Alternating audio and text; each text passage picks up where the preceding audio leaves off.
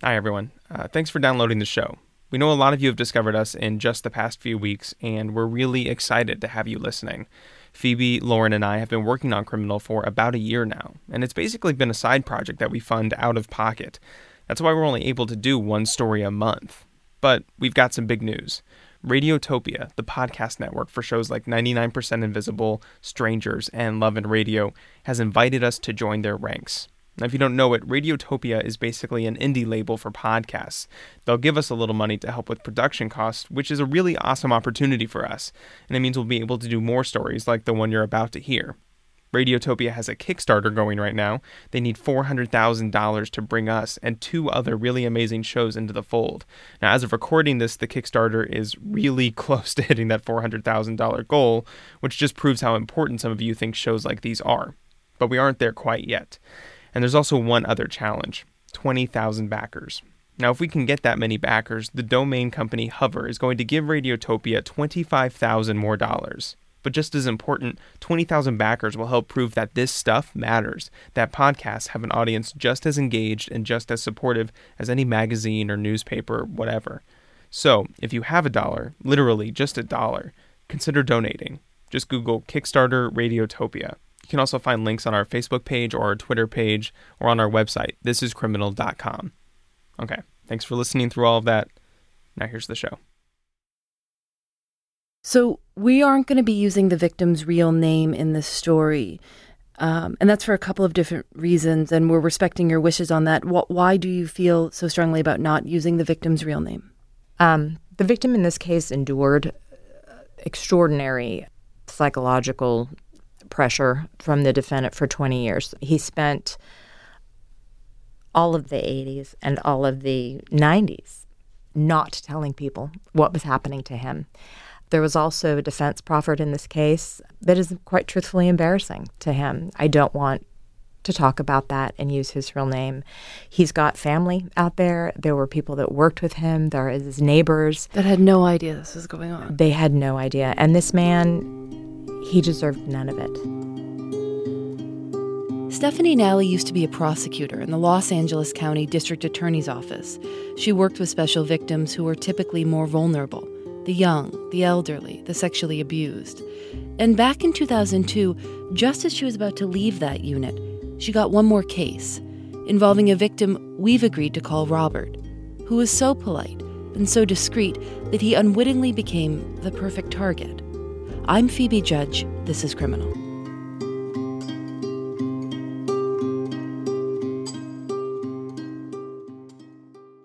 The story starts in the middle of a traffic jam around 1977. Robert was on his way home from work in Southern California. He was in the aeronautics industry, some sort of engineer. Also, he was small. He was maybe five feet tall. Stephanie Nally describes him as slight, with an adolescent face, a white man in his late 40s. He was coming home from work on a highway. It's an uh, east-west artery highway, the the 91 freeway, and there was a traffic jam. And he decided to get off the highway and run along a parallel road to try to to avert the congestion and then get back on. And when he did, he got off in the city of Compton, California. In the late 70s, Compton was on its way to becoming the internationally notorious high crime city, overrun with gang violence. Robert would later say he was scared. He didn't know where he was. As he wound his way through the streets looking for a way to parallel the freeway and get back on, he accidentally sideswiped uh, a Cadillac that was parked on the side of the street. He stopped, pulled over, and looked up in his rearview mirror. Robert says a group of boys were running towards him. He didn't know why and he was terrified.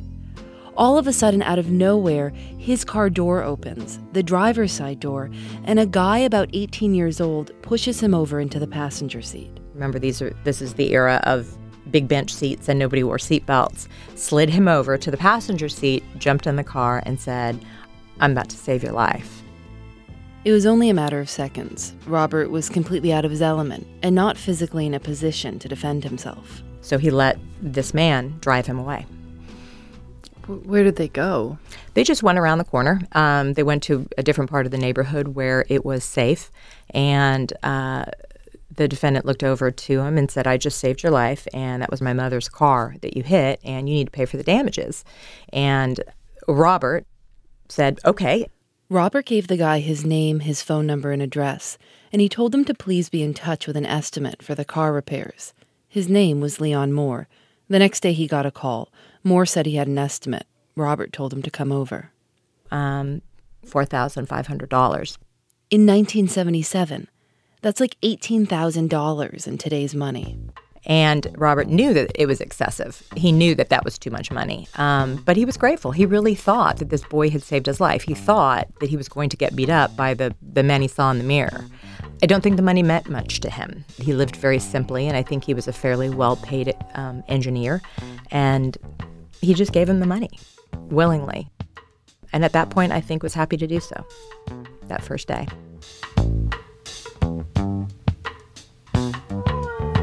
What do you mean that first day? Did, did it keep going on? It did. It's not exactly clear what happened next. What we do know is that Leon Moore didn't just take the car repair money and go on with his life. He came back, asking for more money, not just once, but again and again. In a lot of ways, his request seemed pretty innocent. Maybe it was something to do with school or work. One time he said his mom needed new dentures. And he wasn't asking for much a $100 here, $200 there. Not nothing. But like Nally said, Robert was single, well paid, and had no kids. And for a little while, uh, Robert was still grateful, still grateful to this kid who he thought had saved his life or at least gotten him out of a, a big pinch. And so he gave the money. For about two years, almost like a favor, thousands of dollars. Then, around 1980, things changed. Robert came home from work one day, and this apartment clom- complex where he lived had the kind of carport where all the cars park lined up, but there's one covering. So there's a partial view into to where you are. And uh, Robert came out to the carport, and Leon was waiting for him, sort of crouched down. And when he got there, he stood up and he told Robert that his kids had been kidnapped. And he was down at the in front of the car, sitting down where I couldn't see him. This is Robert from an interview he recorded with the police many years later. So I went directly to my car and opened, unlocked the door and opened it, and I heard this rustling, and he stood up and he was you know, like looming over the front of my car. And he had a gun. He confronted me with the gun and told me that his kids are being held hostage because of a drug deal, that if he didn't get the money from me, he was going to kill me. At that point, everything changed.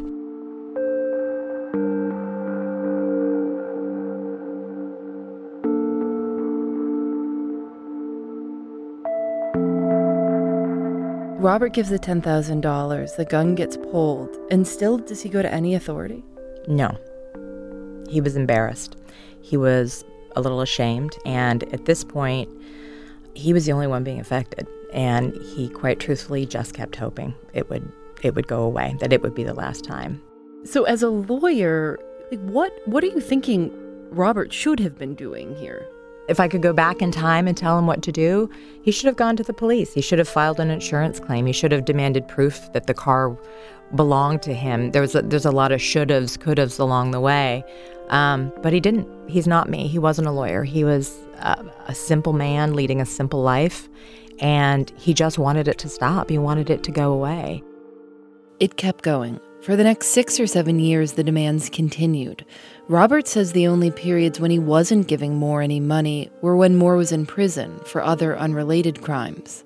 And it's around this time that it starts to become clear how sophisticated a con this really is. Things progress from opportunism to outright threats to creating a whole cast of characters for total manipulation. In 1986, uh, a female contacted the um, victim, Robert, and said this female said that she was the wife of Leon Moore. And Leon, according to them, had been killed. And so now Robert had to pay her. The woman said she was moving to Jackson, Mississippi, and she wanted Robert to send her money while she was there. And Robert said, No, I'm not going to do that. And then a man got on the phone and said that they had people and we're going to kill you unless you give this woman money. Nobody knows exactly who this man was, but Robert was pretty sure it was not Leon Moore. And Robert was scared enough that he went once a month for six years and got a $400 cashier's check and sent it to a P.O. box in Mississippi. Um, and it turns out during that time that, that uh, Leon Moore was incarcerated in Mississippi. So he was paying for God knows what, but something. Something. And then Leon reappeared. And that stopped. By 2002, Robert had been paying off Leon Moore for 25 years. He says he didn't want to get anyone else involved. It's tempting to speculate on Robert's thinking, to say he should have just gone to the cops, moved away. He should have done something. Whatever his reasons, he just didn't. And Leon Moore kept coming. Did Leon Moore ever say to Robert, give me ten thousand dollars and I'll never contact you again? Many times, many, many times. So he, would he was say saying this is the this last. is the last time. This is the last time. Um, and of course, it wasn't the last time. You and I can see that, and Robert probably knew it on some level, but he just kept hoping. His mother lived right there. You know, there were various threats made. His imagination was going wild. He was scared and embarrassed. And at some point, it had been going on so long that he knew that if he went to the police, he'd look like a fool. Um, and so he just endured it. Robert kept meticulous records of all these transactions. One time, Leon Moore asked for $2,800 so he could move into a house. When Robert told him no, Moore and his sister showed up at the apartment, yelling and beating on the windows. Robert was worried about causing a scene, so he wrote the check. There are copies of nine checks and 67 cashier's checks he wrote over the years. Coupled with all the cash he says he withdrew and handed over, it's estimated Robert gave Leon Moore more than $100,000 over the course of 25 years.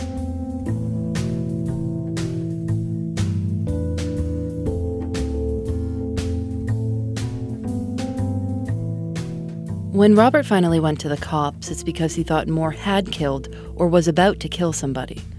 In his final letter, Moore asked Robert for $8,000. He said he was going to, quote, do away with his girlfriend and move to Belize. The letter also threatened Robert's family. And for some reason, perhaps because other people were being endangered, Robert finally went to the police. It was November of 2002, and he was 72 years old. May I ask, uh, ask you some questions about your memory? Sure. Okay. I'm going to say three words, and you say them back after I stop. Pony, quarter, and orange. And what are those words? Pony, quarter, and orange. The state was building a case against Leon Moore. Robert was going to be a key witness. In the interview, Robert's funny.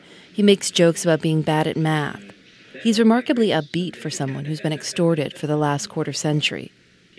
But there are moments when he's trying to make sense of it all himself, recognizing that he probably should have done something about it earlier. He calls himself a coward twice. I guess maybe I'm a coward. I don't know. At the end of the interview, he explains to the detective what he wants to have happen. I just wish it'd go away. I'm not seeking money. If, if this thing would go away, I'd be happy. I guess if I'd have to put it simply, I'd like him to be in jail till the day I die of natural causes. Yes. And unsuspicious causes. Four months later, Robert died.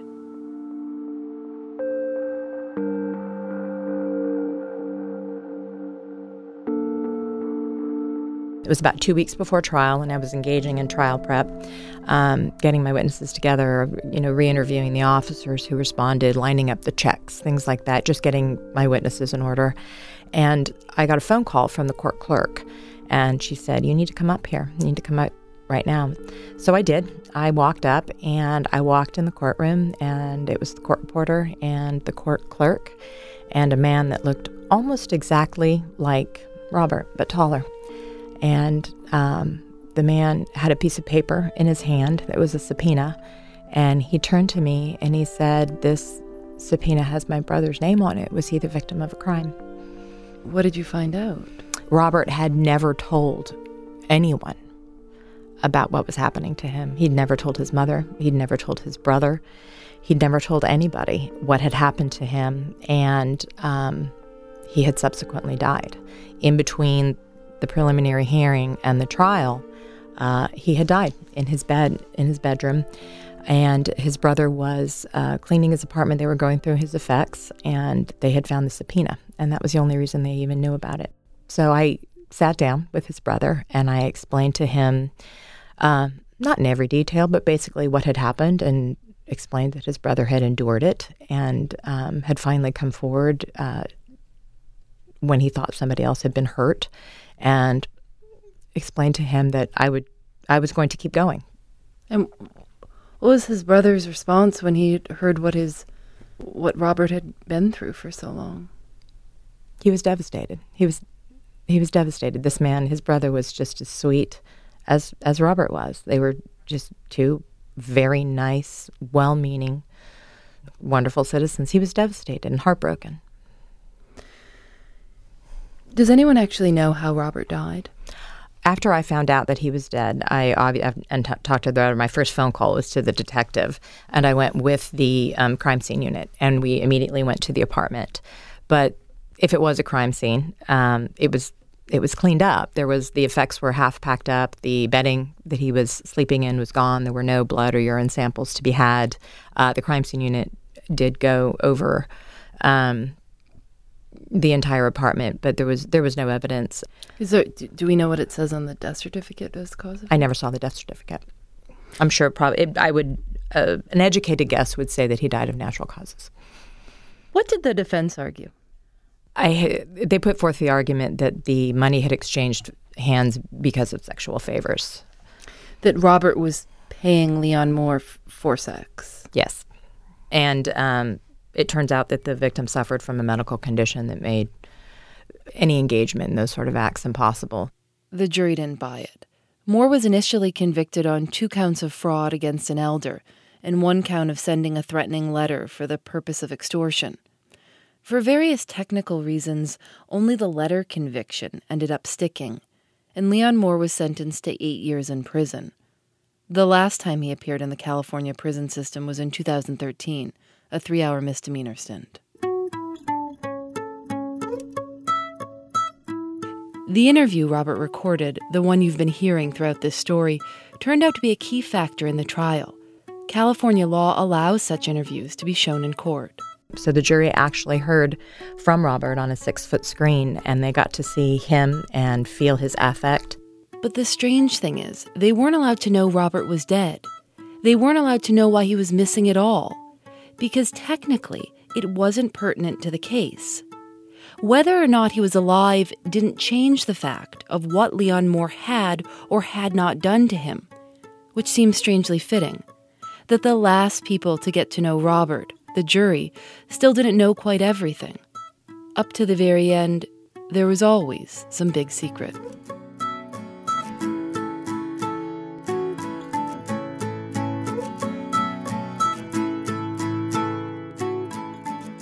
Criminal is produced by Eric Mennel, Lauren Spohrer, and me. Our artwork is by Julian Alexander. Special thanks to Carol Jackson and Katie Herzog. Our website is thisiscriminal.com, and that's where you can sign up for our newsletter or get in contact with us. We're on Facebook and Twitter at Criminal Show, and we have links to the Kickstarter in all of those places. Consider pitching in, it means a lot to us. I'm Phoebe Judge, and this is Criminal.